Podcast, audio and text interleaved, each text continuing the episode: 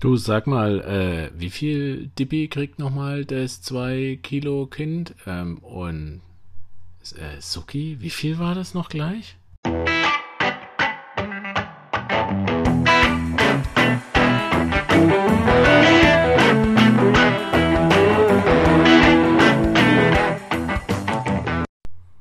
Hallo und herzlich willkommen zu einer neuen Folge des Podcasts Kochbuch Anästhesie, der Podcast von Anästhesisten für Anästhesisten und welche dies noch werden wollen.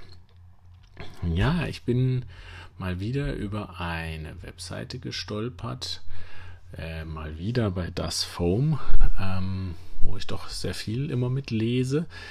Und zwar dort ist ähm, jetzt vor einer Woche ein Artikel freigeschaltet worden und zwar ein Dosiskalkulator für Kindernotfälle und Kinderanästhesie.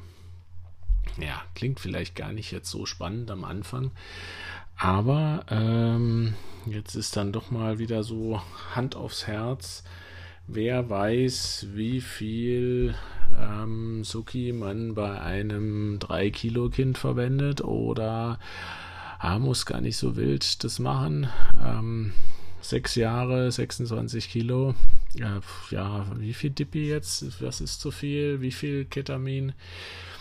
Also ich glaube, für alle, die jetzt nicht unbedingt eingefleischte Kinderanästhesisten sind und Kinder hier an reihenweise betäuben, ist so ein ähm, so ein kleines bisschen so eine Merkhilfe für Dosierung, was absolut genial ist. Ich verlinke euch die Seite natürlich auf äh, im Blogpost.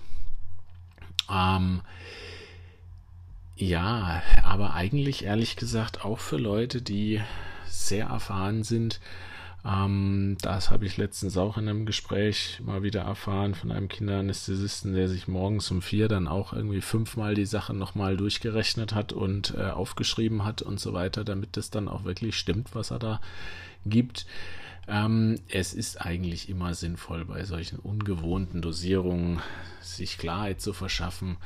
Ähm, und bei Kindern ist es halt so, ich glaube, das ist jedem klar, da sind die Dosierungsfehler natürlich extrem hoch. Also nicht die Fehler sind hoch, aber wenn man sich vertut, dann vertut man sich meistens irgendwie um eine Zehnerpotenz oder so.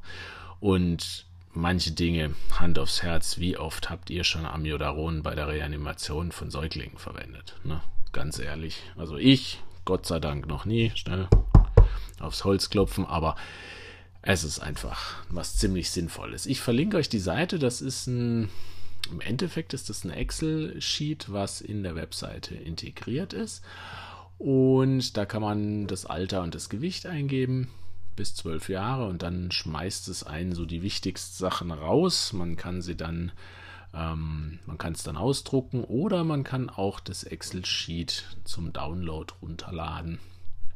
Und dann kann man sich die wichtigsten Gewichtsklassen in Anführungszeichen ausdrucken, an den Kinderwagen hängen oder ähm, also Kinderwagen, den äh, Wagen für die Kinderanästhesie, nicht den anderen Kinderwagen. E egal, vergesst.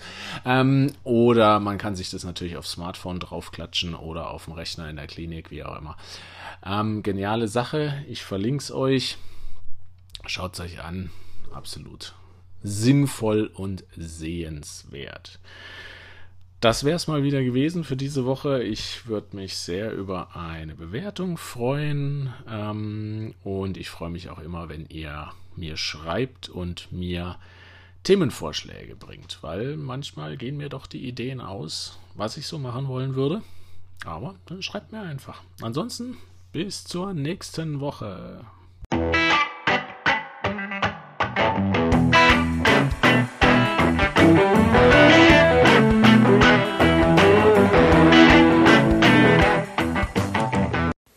Wir wenden hier bei diesem Podcast größte Sorgfalt an, um korrekte Informationen rund um die Anästhesie zu geben.